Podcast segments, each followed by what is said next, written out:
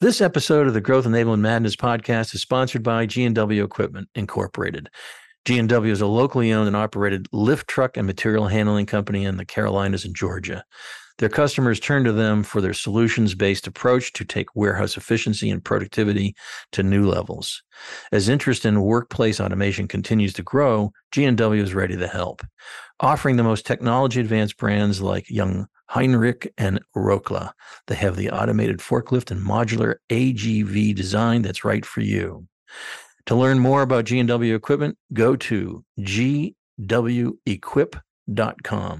That's gwequip.com. Welcome to the Growth Enablement Madness podcast, and I'm Jim Ward, your host, CEO of BrainSell, the growth enablement company. I'm absolutely mad about helping businesses grow and scale. And in this podcast, my team and I get a chance to talk shop with industry thought leaders about a variety of growth enablement strategies, stories, and technology trends. I'm happy that you're here, so let's get the growth conversation started.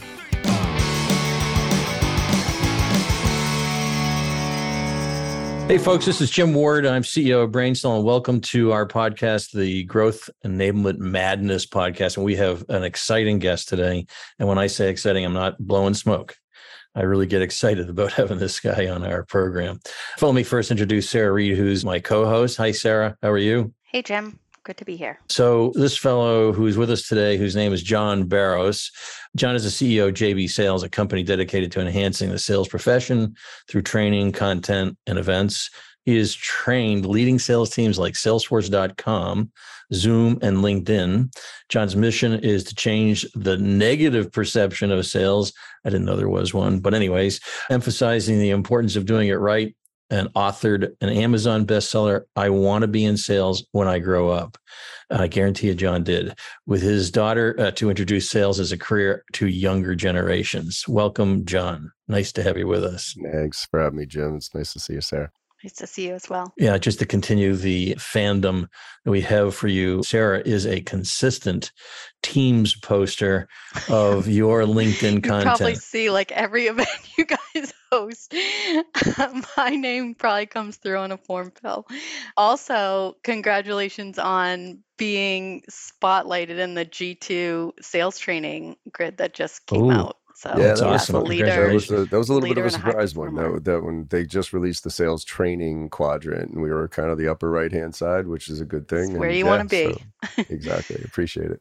Yeah, you've done a really good job. And that content you provide, for example, if the folks out there in our listening audience don't follow you, they need to get on to following you on LinkedIn. John Barrows is the name, and you're going to find all kinds of free stuff that is really useful. I was looking at your, I think it was your last Friday one, which is I thought I would share exactly how I prospect into my tier one accounts every day. I went through it and I thought, oh my, we have got a new vice president of the sales, and Peter got that immediately really good stuff. And so for the listeners, if you're not following this guy, you got to follow him. I will say the thing that I realize right now is like if you're not selling, I always say I, I don't consider myself a sales rep. I can, I'm sorry, I don't consider myself a sales trainer. I consider myself a sales rep who happens to train. And if because if you are not actively selling right now, I mean things are moving so fast that it's really hard for me to pay attention to somebody who might have been successful selling five, six, seven, ten years ago or whatever it is, and now is trying to tell me what to do in this type of a market because things are changing with artificial intelligence and everything else. And so if you're not up to date with what's happening right now, you're out of date, period. So that's why today I still sell every day. I still prospect every day, even though I run this company and do all the other stuff that I do. That post alone encouraged me to start blocking out my own personal time as CEO and start to sell. Now, it may be that I'm looking at a different prospect than my sales team is, but I'm going to start doing it because now I have a vice president of sales. So my time's freed up, I hope. By the way, the topic today was on how emerging technologies like AI will impact the role of sales. And I think you have some very specific ideas around that, but you already started to say before we get into it, today's fast paced environment, what's changed for you? What do you see that's changed? A lot. And it's, it, look, sales is always evolving. And there are certain things in sales that never change, right? Like the fundamentals, I don't think change. The the psychology of selling, I don't think changes. That's why you see, you know, I read a lot of more a lot more psychology books than I do sales books because usually techniques come and go where psychology about human nature and stuff like that doesn't. But I think for the past 10 years, and I'll speak more specifically about the SaaS and the tech industry side of sales as opposed to the overall, even though I think the SaaS and the tech industry is a leading indicator on the rest of sales because it tends to kind of push the envelope, bleeding edge, using all the tools, trying all the different models and then it shakes out later. But for the past 10 years, I'm sorry, but if you got into sales after 2010, it just has not been that hard. It's a tech SaaS sales. I mean, we've been, money's been free, right? There's been a grow at all cost mentality. A 60% button seat's better than a 0% button seat. Go, go, go. We've over engineered the sales process, put too much technology behind it, and we've lost sight of the fundamentals. And so now that sales is hard and reps need to, you know, actually show ROI and actually have a reason to reach out and be thoughtful, I'm seeing a lot of these reps fall apart because they've gotten these overinflated egos about how good they've been over the past 10 years. And by the way, myself included. You know mm-hmm. what I mm-hmm. mean? Like I, w- I was fat, dumb, and happy off the hog, you know, growing like a weed up until the end of last year. And I was like, oh man, uh, you know, towards the end, I was like, oh, this, all right, things are slowing down a little bit, no problem. And then January hit, and I was like, holy smokes, right? And the bottom fell out. And then you see the ChatGPT come out. So not only have you have this overbladed environment where we've overprocessed the sales process with too much technology, we turn these reps into robots basically, and now you see robots taking over what we've turned these reps into. We've been able to get away with blasting out template emails with generic cadences, making generic cold calls, setting up demo calls with anybody with a pulse, droning through PowerPoints and demos, letting our SE do the majority of the work, and then throwing a massive discount over the table just to get the deal done. That's not selling. You know what I mean? That that's order taking, that's that's pushing buttons. And we've turned these reps into robots. And like I said, now you know, I used to argue about with the Salesloft and outreach of the world and saying, oh, you know, you hear personalization at scale. And I was like, could you please stop talking personalization at scale? Mm, Just because you name you change the name, the title in the industry of an email does not make it personalized. But yet now I'm starting to see some legit personalization at scale done by AI, where it's grabbing that real personalized piece and making a real genuine connection to it. And so I think a lot is changing. And the reps who aren't paying attention right now, where they focus on the fundamentals and making sure that that's rooted, but also playing around with some of these tools for the people who aren't and think this is just a fad or AI is just going to be kind of like NFTs or Bitcoin or something like that. I mean, you're wrong. I am watching what this thing is doing, and it is doing it better than 80% of the reps that I know. That's a great point. So, as far as AI, ChatGPT, generative uh, AI, how are reps or how should reps be using it? In their outreach sequences or their Salesloft sequences or their own just sequences. Yeah, so I mean, you're seeing a lot of these platforms integrate AI, right? So first things first is just if if you're already using a platform that you're familiar with and it's introducing AI into the equation, then please use it. You know what I mean? Start to screw around with it, but don't use it to give you the answer. Use it to drive your curiosity. That's what you need to use it for. Because too many reps are just putting stuff in there and being like, "Oh, look at this great thing," and then hitting send. And that's, I mean, again, why do I need you to do that? So the way I would look at it is I always assume people don't have the platforms, don't have the tech. And so we start with almost Google Docs and, and non tech native, if you will. And then we try to look for ways to add the tech to create efficiencies. And so one of the things I'll talk about with reps and then I think with companies is there's this really interesting, interesting is a relative term. There's a report that came out from Salesforce about the state of sales. And in there, it talks about how, you know, and we've heard this stat before. I think like only 27% of a sales rep's time is actually spent selling, right? The rest is spent on admin and this, all, and it breaks down all the different categories that reps spend time on that is not in selling. And so what you can do is you can identify all those areas that is are non-selling areas. And I almost guarantee an AI tool can address each one of those pieces. And so what you want to do is almost micro test. To me, it's all about practical application. It's not about replacement. It's not about looking for the silver bullet to turn on some automated thing that makes it so you don't have to do your job anymore. It's about practical application. So for instance, let's walk all the way through the sales process. Yeah, yeah. Right? You're profiling your ideal customer profile where there are AI tools where you can actually unleash it on your existing CRM to extract exactly what the best ICP is for the clients who are spending the most money, most profitable, least pain in the ass. So you can actually, instead of you kind of doing some basic demographic stuff and going on like a ZoomInfo or something like that and just getting a list based on industry size and number of employees, you can use AI to say, hey, go look at my existing customers, tell me which ones are doing the best. Based on those, tell me what the profile and the nuances of those profiles look like. And now go find me clients that look like them, right? There's an area. When I'm doing research on an account, right? A lot of times I'm looking before I even prospect into them, I'm looking for reasons to reach out, like triggers, right? Open up a new office, launch a new product. Sometimes if I'm an enterprise sales rep, I want to read through their 10K annual report, that type of stuff. I'll be honest, 10Ks and annual reports bore the hell out of me. You know, yeah. I usually like read the first paragraph and then just fall asleep when I'm reading the rest of it. But you could take, you know, with a ChatGPT plugin for reading PDFs, for instance, you could plug it in and say, hey, could you read this entire, summarize this entire 10K annual report for me and come back with me? What are the highlights of things I need to know? And also, what aspects of their 10K annual report are most relevant to my solution and what I can do to help? And could you give me some value propositions there? There's another one, right? Writing an email. Hey, here's some of my value propositions. I want to go after CIOs in healthcare. Tell me what their main priorities are and how our solution can align, and write me a five step sequence of emails that might get the attention using the AIDA framework, right? I'm summarizing and like you and I have a conversation. We're using, you know, a call recording software, whatever it is. Hey, could you summarize this call and key takeaways and put it into an email format so I can send it and I don't have to actually do that myself after the conversation? I mean, there's literally 50 different ways that you can start to look for nuanced pieces of the sales process that you can start to ask tools like ChatGPT for help with. And what I usually do is I, I do the main, you know, I do my approach and then I add another five to 10 minutes to whatever that was to see if I can replicate the same thing with the AI tool. And if I can come close and then create a prompt that I can just rinse, repeat, rinse, repeat, rinse, repeat moving forward, now I win, right? So I'm just chipping away at little pieces because you got to get involved right now, or else you're just you are going to get replaced because it does do things way better than us. So I'm hearing you talk about really efficiencies for the salesperson so they can do more selling, getting more selling time. But then I heard about you said the ChatGPT plugin. Some of the things that you may be talking about, folks who are listening may not fully understand. So are you taking ChatGPT with the purchase version and they have a plugin that you can insert into a document. Is that what I'm hearing you say? Yeah, you can actually, it's just like the App Store on Apple or the App Exchange on Salesforce. These plugins are just like that. So you go, yes, I use ChatGPT 4 with the 20 bucks a month, right? If you're not, I mean, for those people, one of the things that drives me nuts is always sales reps being like, "Well, I wish my company would invest in technology. I don't have the tech. I don't have the stack." It's like you got twenty bucks in your pocket. You know what I mean? Like throw it on a credit card for crying out loud. Like if you're not willing to throw 10, 20, 50 bucks, 100 bucks on your, on your credit card on a monthly basis for you to actually be your own productivity engine, I don't know. Like you're not the type of sales rep I'd like to work with anyways.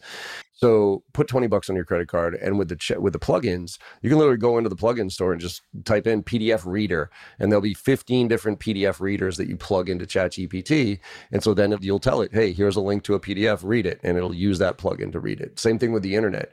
There's ChatGPT at, I think they just released this 2022 and earlier, but there's plugins now that actually open up ChatGPT to the internet and it can get real like live, not live, but pretty up to date recent content. data right? So that's yeah. why I've I've actually used Bing more than ChatGPT up until recently, is because Bing is connected to the internet, Microsoft's version of their AI, so you can actually ask it real world, real time stuff. Whereas if you ask ChatGPT, it says, "Sorry, I can't give you that information because I'm only up to 2021." So those plugins though open the world up to everything that you can plug you know excel files into it tell it to read the excel file extract some data out of it there's you name it you just got to get curious and start exploring. Yeah and that i think takes the good reps out there need to invest their time on their weekends their evenings to start investing themselves. If they're not doing that they're going to be left behind that's all there is. So you just can't think about the job as a nine to five, eight to five job anymore. That's what drives me crazy right now. I will tell you that there's a lack of patience and a lack of, I think, work ethic out there going on right now. Everybody thinks it's just, it pains me when I do travel. I, I rarely travel anymore, but even when I did back before COVID, I'd do a training from 8.30 to 4.30 in the afternoon, right? Full day training, long day, right? But just for the sales, you know, a small group of the sales teams, 20, 30 people. And then usually around 4.30 we end and then I do Q, you know, reps come and ask me questions. And then around five o'clock I fire up my laptop and I kind of check some emails before I get to the airport.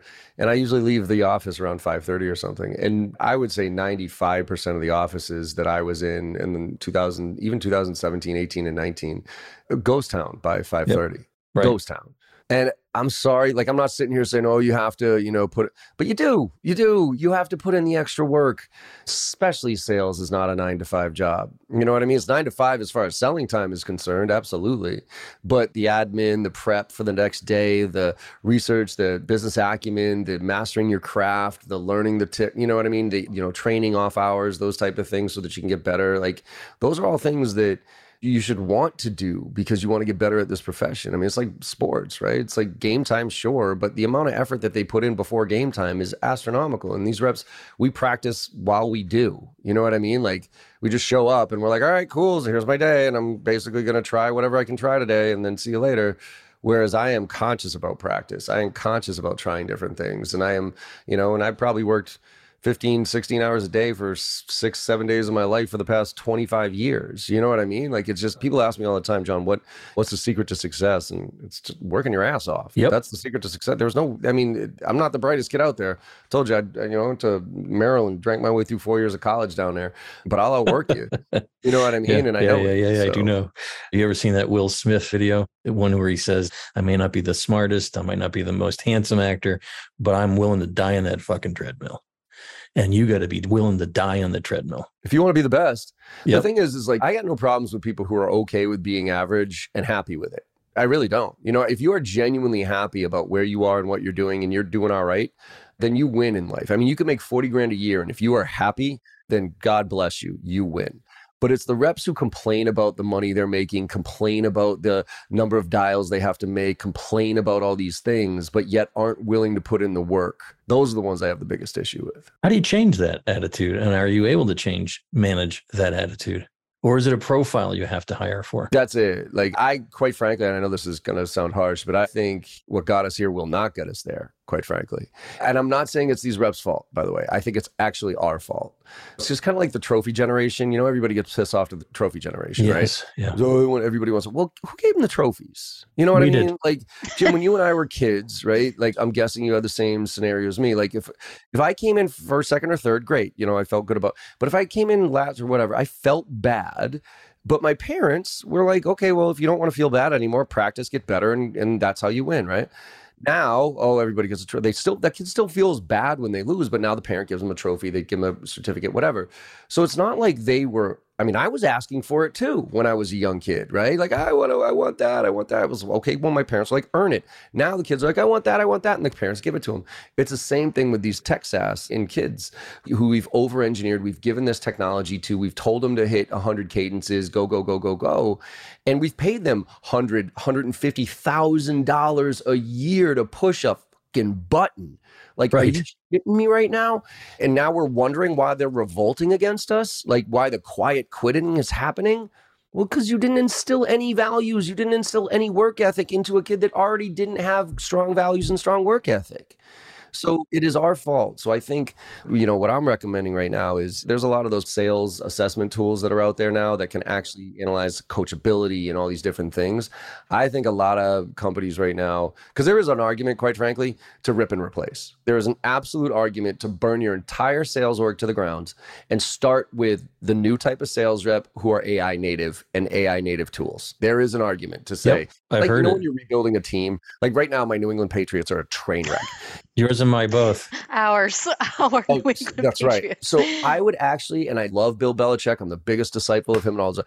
I would like Bill Belichick to, after, especially after this disaster of a weekend, just stand up and say, you know what? The game has passed me by. I don't understand these kids anymore. I don't know how to manage these kids anymore. My system doesn't work. So I'm going to hang it up here and then craft legitimately fire sale the whole team, fire sale the whole team, and bring in a new coach with a new mentality, with a new system and a new structure, and then hire players to do that. Kind of like um, uh, what's his name, Primetime did at Colorado. Colorado. yeah. He got rid of 75% of those kids. And he stood up and he said straight up, here, this is what this is going to be. I'm going to work you till like a dog. I'm not going to tell you you're going to be great until you are and all this other stuff. And everybody has to has to retry out for this team if you're going to make it. And he said a bunch of them just got up and was like, nope, like that's unfair. I'm not going to do that, blah, blah, blah. Immediately, those are not people he wants on his team.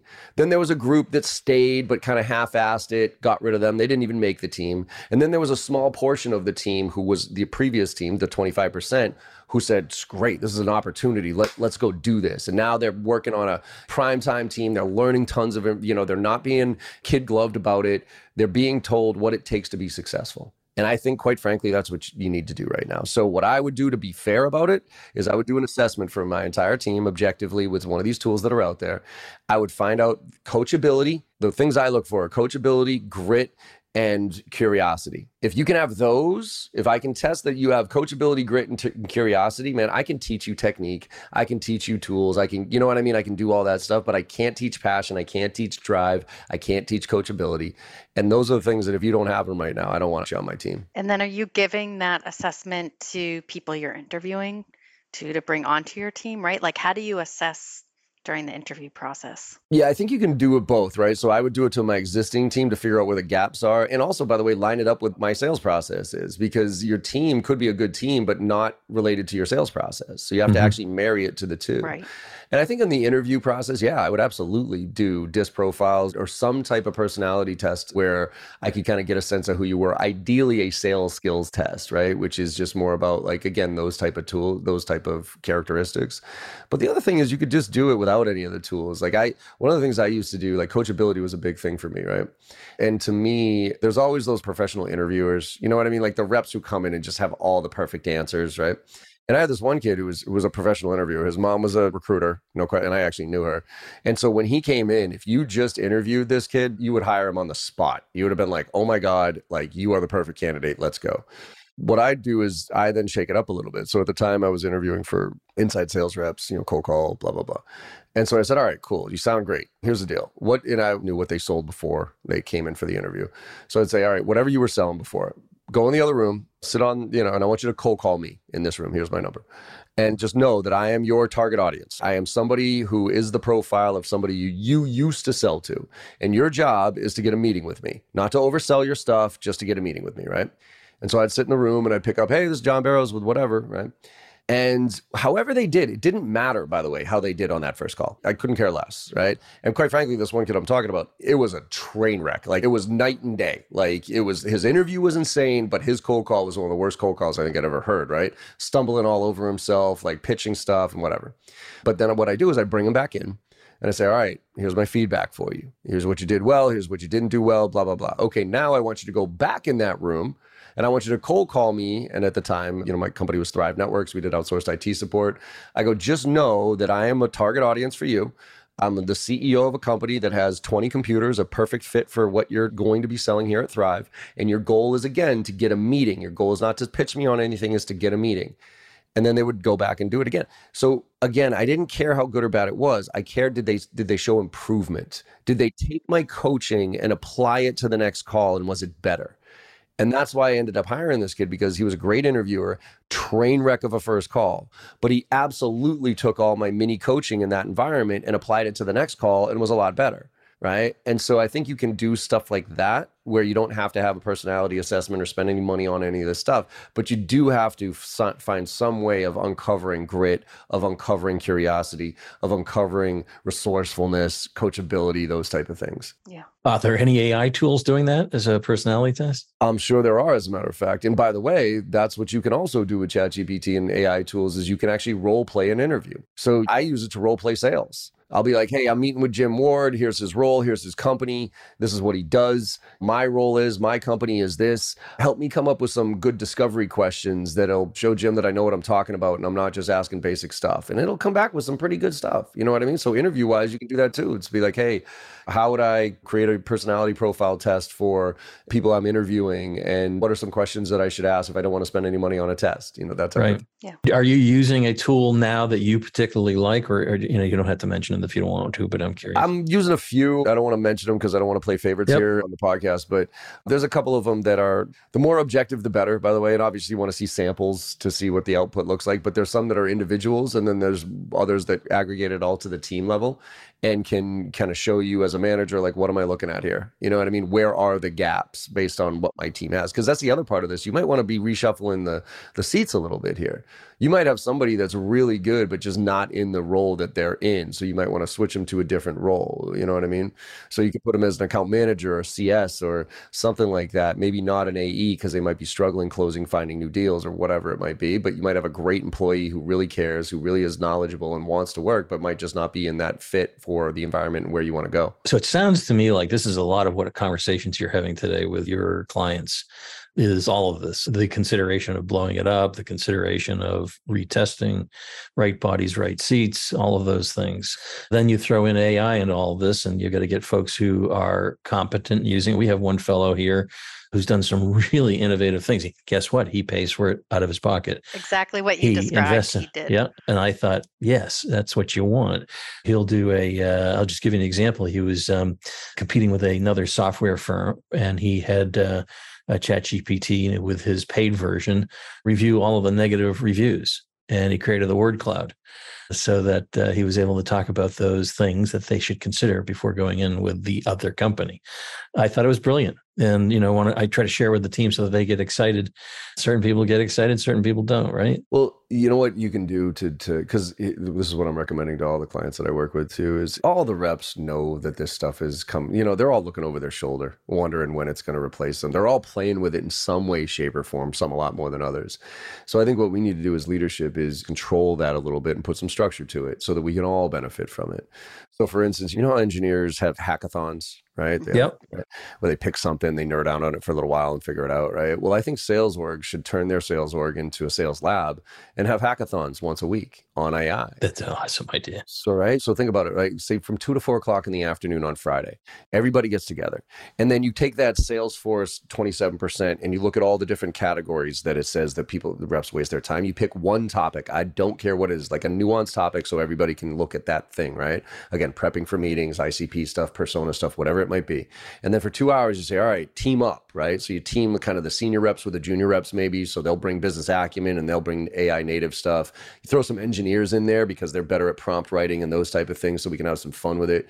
And we say, all right, everybody, you get two hours. Whoever can find a solution for this component of the sales process that's more efficient than the way we're doing it now with a free AI tool wins the day. We're going to buy them beer at the end of the day. They'll get a little, whatever it is.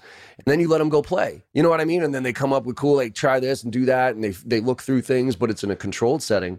It's based on a singular topic and we're doing it as a group. So we're learning from each other. Right? You do that once a week, you scratch that itch, and then you might find some tools that actually will do some real stuff, and you can integrate them into the team because they found them. We didn't come to them as management and say, "This is the new tool you're using. Add it to the list." Yeah. You got great folks doing that now? Clients, yeah, They do. They're doing the salesathons. yeah, they, they just pick some times. I mean, maybe not as structured as that, but at least once a month or something like that where they're getting together. Right. And I think it's just, it's something that we have to work together here as like sales is obviously, you know, pretty individualized sport. But to me, it's more of a team sport than anything, especially with where we are right now. Because if you're going to try to survive at this point, there is no chance that you can do this on your own. You cannot stay up to date on all the tech that is happening out there right now by yourself, especially leaders. So let's leverage all of us to kind of pick, a, you know, to, to level up and figure things out here. Because we're constantly, we have to test stuff right now. Like a lot of the things I try to do, I move pretty far away from techniques, even though there's a lot of techniques I train. And I'm trying to teach people an agile structure they can use to test techniques because techniques come and go, right? What worked three months ago is just probably not working right now anymore. So you have to have an agile framework to test out different approaches, but it needs to be a structure so that you can gain some consistency around it and have you know more than a few people doing it, so you can get some statistically relevant numbers that you can start to see some data that works and doesn't work. Have you thought of doing a sales hackathon as a subscription service to your clients? not a subscription service, but almost, right? So I do that as part of the membership, right? So what I do is I kind of have my own mini hackathons. Not only do I do my trainings on a monthly live trainings, but I also do workshops with tech skills and sales skills. So on the sales skills side, side of the house, I bring in practitioners who are like really good and knowledgeable about certain topics like negotiation, whatever it is. But for the tech side, I go find practitioners who are doing something with AI and it has to be free. It can't be a product pitch or anything like that. And I just have them come in. I'm like, teach me, like, how do you do that thing? And I act as a proxy to the audience, asking questions people can join. But I'm kind of the one super curious, hacking away at trying to figure out a solution to that thing. So that's how I'm doing it now.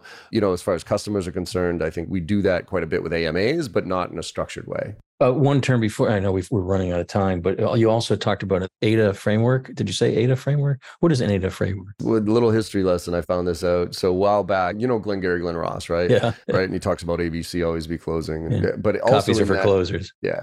In that eight minutes. Now, by the way, people say, "What's your favorite sales movie?" You know, Glengarry Glen Ross, Wolf of Wall Street, Boiler Room. Mm, Wrong. okay. Those are the Okay. worst sales movies I've ever seen in my life. Literally, worst sales movies I've ever seen in my life. They're great movies, don't get me wrong, but they're terrible sales movies. That it's everything that's wrong about selling, right? But that eight minutes of Alec Baldwin's career is best eight minutes of his entire career. So just watch that if you haven't seen it yet. But in there, he talks about ABC, always be closing, but all, he also hits on AIDA, attention, interest, desire, action. And I thought he made that up, right? But apparently he didn't because I looked it up. And 1898, guy by the name of St. Elmo Lewis came up with that. And it was the first thing that put any structure into sales whatsoever because before that it was just people's stories and whatever else. AIDA put some structure into it. And he said, these are the four mental stages we all need to go through before we buy something. First, something needs to get our attention. Then we have to be interested in it. Then we have to have a desire for it. And then we have to move to act. So if you're thinking about, for instance, so I train on, or I've used that to create a structure for an email, a call, you know, all these different things. Because let's look at an email, right? Well, with an email, the subject line gets my attention, right? So if your subject line sucks, probably not. Those first 10 words, though, right now are actually almost as important, if not as important, as the subject line, because I can read them right there on the preview screen. So that's interest. And you have to get me interested enough to open up this email, right? Because if I don't know your name and I don't like that subject line and those first, you know, few words are not interesting to me, I'm deleting. I get 250, 300 emails a day. I am swiping left every single time, right? So interest, well, how do you get me interested? Well, universal truth in sales and human behavior here. What's the number one thing everybody's talking about? Themselves, right? Right. So you start with them. Sarah in particular. so you start with them. That's why, like, starting your email off with, "I'd like to introduce myself to you." Like, I don't care. I don't give a shit who you are, right? right. Or, or the recent surveys say, "Shut up." So you got to start with them. So how do you do that? Well, you personalize it. Hey, Jim, I was on your website. I listened to your podcast, whatever it is. But that takes time. Or what you can do is I call them interest questions. You can ask an interest question. So, hey, Jim, how are you currently managing? You know, now that everybody's working from home, how are you currently managing your reps and keeping them motivated? That's a relevant question you can ask somebody, which you can do at scale. And the goal there is to be like, huh, I'm interested. Let me open up the email. Desire. Now, what's your value proposition? And then action. What do you want? Right. So if you break down the email that way, same thing with calls, attention, interest, like literally how you say hello makes a difference the words that come out of your mouth in those first two to five seconds, that dictates those next 10 seconds, 10 to 15. And in those 10 to 15, that earns you maybe another two minutes where you can ask a few questions. In those two minutes, that earns you a, a meeting, right? So if you think about it as structured like that, then you can start to tweak each section to look to see if you can get incremental improvements in each area. I mean this sincerely. I don't really know of anybody who's as educated in sales as a craft as you are. And I mean that with all sincerity. Having these conversations are just really exciting for me. I was excited to have you on, but I want to be respectful of your time. If I were to ask you this one last question, because we move around a lot of really interesting stuff that I want to get off and immediately uh, have my VP sales listen to this podcast. What specific AI powered tools or technologies do you think will have the most significant impact on sales teams and processes and why in the next five to 10 years? Uh, yes, five to 10, I think is impossible to look out that far. Okay. yeah, so you're fast. right. Short, short, 12 months. Short, 12 months. Yeah, I would tell you in the short term, I think the biggest impact AI is going to have is coaching, is frontline sales rep coaching. Because if you think about, you know, I love the gongs of the world and all that other stuff, these recording softwares and everything else. But the problem, and, and, and, I love them, but even for me, you know, as a coach for my team, for every 30 minute call, right? I mean, first of all, managers are usually promoted to being managers because they were the best sales reps, not because they were any managing skills or any of that stuff, right? So now they're, they were kind of an artist and now they're telling, okay, now go tell the rest of the team how to do this. And most of them are struggling. So they, and we don't give, them, I mean, sales reps get limited training, sales managers get almost no training right? And most of them end up being quote unquote deal chasers because that's ultimately what they were really good at. And we all know that coaching is the number one thing a manager should be doing, but they have no time to do it because let's go back to the Gong example. Well, okay, if you got a 30 minute call, well, I got to listen to that 30 minute call. Okay. And I can't do it on 2x because there's tone, inflection, and all these different things that I need to pay attention to. And I get it. You type in pricing, it goes to the point of pricing. Not really, because I need context of when that pricing conversation came up. Like maybe you said something in the first five minutes that set that conversation up. So I have to actually listen to the whole thing. So for a 30 minute call, I have to listen to it for 30 minutes and then I have to give feedback. So you're 45 to 60 minutes into any singular 30 minute coaching call, right? Multiply that by five, six, seven, eight reps on your team, however many meetings they managers do not have the time or ability, quite frankly, to do it. And the last piece I'll add about why it's not happening is because these days just do not take feedback well. Like, and managers are scared to give feedback because they're scared to getting being told, you know, having somebody HR knock on their door and say, "Why'd you piss off Jimmy over here?" and tell him that he wasn't good. It's Jimmy like, well, with a Y, not an IE, because I did yeah. not complain. but you know what I mean? Like, well, it's because Jimmy sucks at his job. You know what I mean? Like, not, not again, right? a Y, but, not an you, You know, what, you know what I'm talking about, right? Yes, I do. yes, and I so do. So now, but now with AI, you can actually do inline coaching immediately. First of all, you can even coach in some of these tools like in like while I'm talking to you. You know what I mean? Things could be popping up and be like, he just said Salesforce, make sure you mention these things, right? But then there's the aggregate of being able to collect that insights, look at it, and give you real feedback. Hey, you didn't you didn't ask about budget. You forgot to ask about this. Next time, make sure you do this. And it's objective so I can't get mad at the computer. I can't sue the computer, you know what I mean, for giving me bad feedback. And probably as a rep, I'm going to be way more open to getting feedback from a computer because I know it's not my boss who might be playing favorites, who I now have to see in the office tomorrow and be awkward with because he or she told me some stuff I didn't like. So I think frontline coaching is hands down where AI is actually going to make an amazingly positive impact. Anybody you know coming out with it? Yeah, uh, Wonderway is a killer one that I'm working with that does okay. that. I, you're seeing the gongs and everybody else introduce it to their platforms and stuff like that too. But and then if you ask short term, kind of midterm, I personally think the SDR BDR role is gone within two to five years. Gone. You do. Oh, that's right. That was, that was on my question list. Yep, hundred percent. It is too obvious to me right now because let's think about it this way: Why do we hate spam? Right. Well, we hate spam because it's irrelevant. It goes in my spam box because most of it's crap, and I have no interest in anything that is in my spam folder. But let's take a look at our lovely social world here and say, look at, for instance, Instagram. Why do I love Instagram? Well, because I've trained that algorithm at this. Well, that algorithm's trained me at this point. You know what I mean? So I've thumbs up, thumbs down some things. I've stayed on stuff longer. So now every ad that hits me on Instagram is like, shit, I want that. Like, yeah, that looks cool. Like, I'll take that. That's me, right? Wow.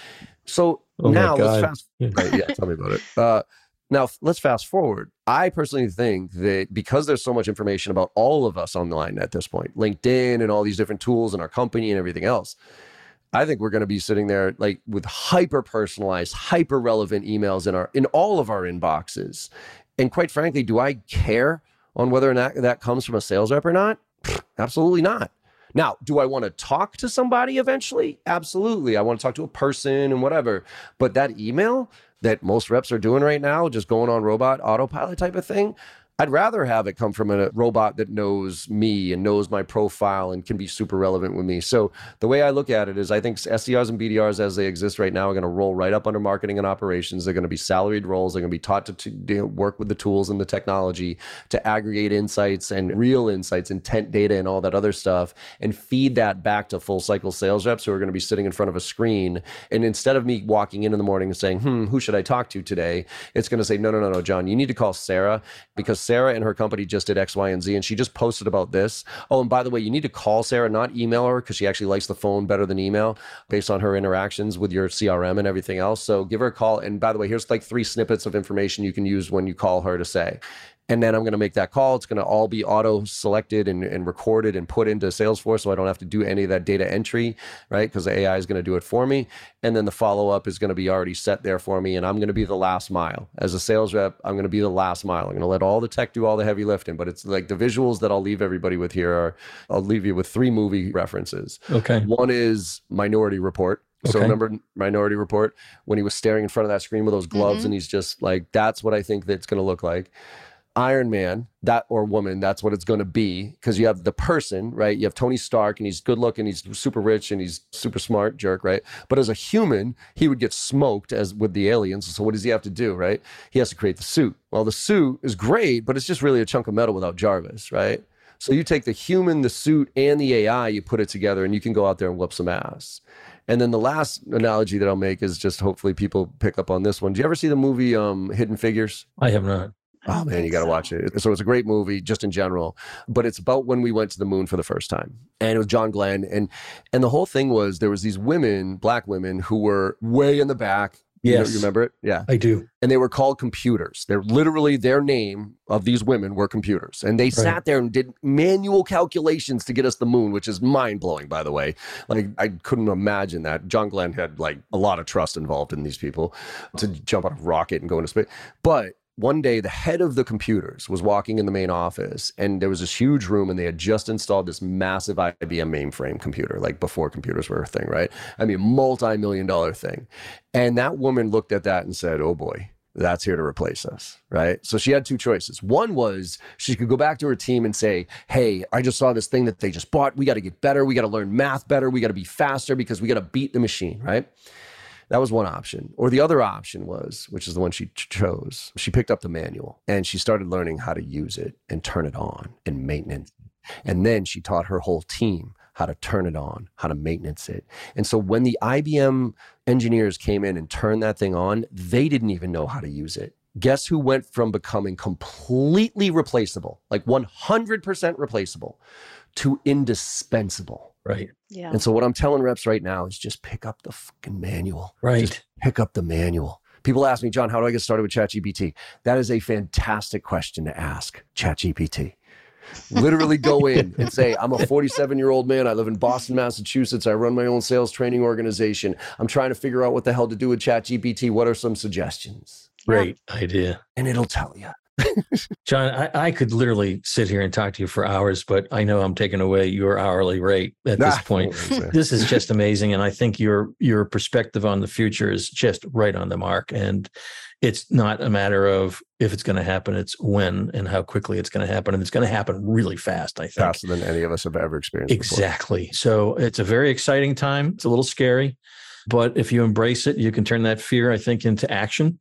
And I think that's what I'm hearing as a message to the folks that listen to you and all of your posts. This is John Barrows. He's uh, just, you really need to listen to this podcast. I don't know how to get it out there, but I think we do. We have a marketing department to get it out there. That's the whole point, right, Sarah? Yeah. But you really need to listen and really follow John Barrows. He's uh, jbarrows.com. Is that right? Yep. And your LinkedIn is John Barrows. That's the one. Yeah, I will say, I know this sounds like a humble brag, but it's not. It's more pain in the ass. I've reached the 30,000 limit on connections on LinkedIn, so I can't accept any more connections, but you can still follow me and hit the bell in the upper right hand corner, get alerted when I post, and you can still email me. I don't think there's actually anything that being unconnected limits you from. So, Yeah, you don't worry, folks. You don't need to worry about connections. Follow the guy. Watch Yeah. what he's putting out in content because everything is real and it's usable. And I really want to thank you for being here today. It's uh, you're an inspiration. I think you will inspire the audience. We went around a lot of information that I hadn't intended to, but I found it so interesting and I'm passionate about the subject. So thank you very much, John. Is there anything else you want to say before we depart to your audience? no, just, yeah, just level up. Just start, just do, you know, just don't be comfortable. Because, well, let's put it this way. You'd, you'd said it. You know, when I step on stage, you know that what's going inside your body, like if you ever stand ins- inside of stage, you're nervous, right? Or you're scared. Yes. it's the exact same physiological thing that is happening when you're excited. So, what the best athletes and what the best people do when they go up on stage, instead of saying, Oh man, I'm nervous, I'm nervous, I'm nervous, they just change that slightly to say, Man, I'm excited, I'm excited. It's the same exact thing that's happening in your body. And so, if you shift your mind to saying, I'm excited for this versus I'm scared of this, you'd be amazed at what you can do with this. But if you're scared of it, you're just it's it is scary, no question about it. But turn that fear into excitement and learn from this. Because if you can figure this out, and this is what I say all the time, this AI stuff is going to make good sales reps great, great sales reps incredible, and average sales reps irrelevant. So Wow. Let's end on that because that should send fear through those who are now average. yes, or indeed. excitement. or excitement. hey, John, thank you very much for being a part of our podcast. This is Jim Ward. I'm CEO of BrainSell. This is the Growth Enablement Podcast. And if you listen to this, you're going to get some ideas on how to become growth enabled. Thank you, John. Thank you, Sarah. And thank you, Connor, who's not in today, who produces the uh, podcast. Have a great, great day ahead and week. Thanks for having me on.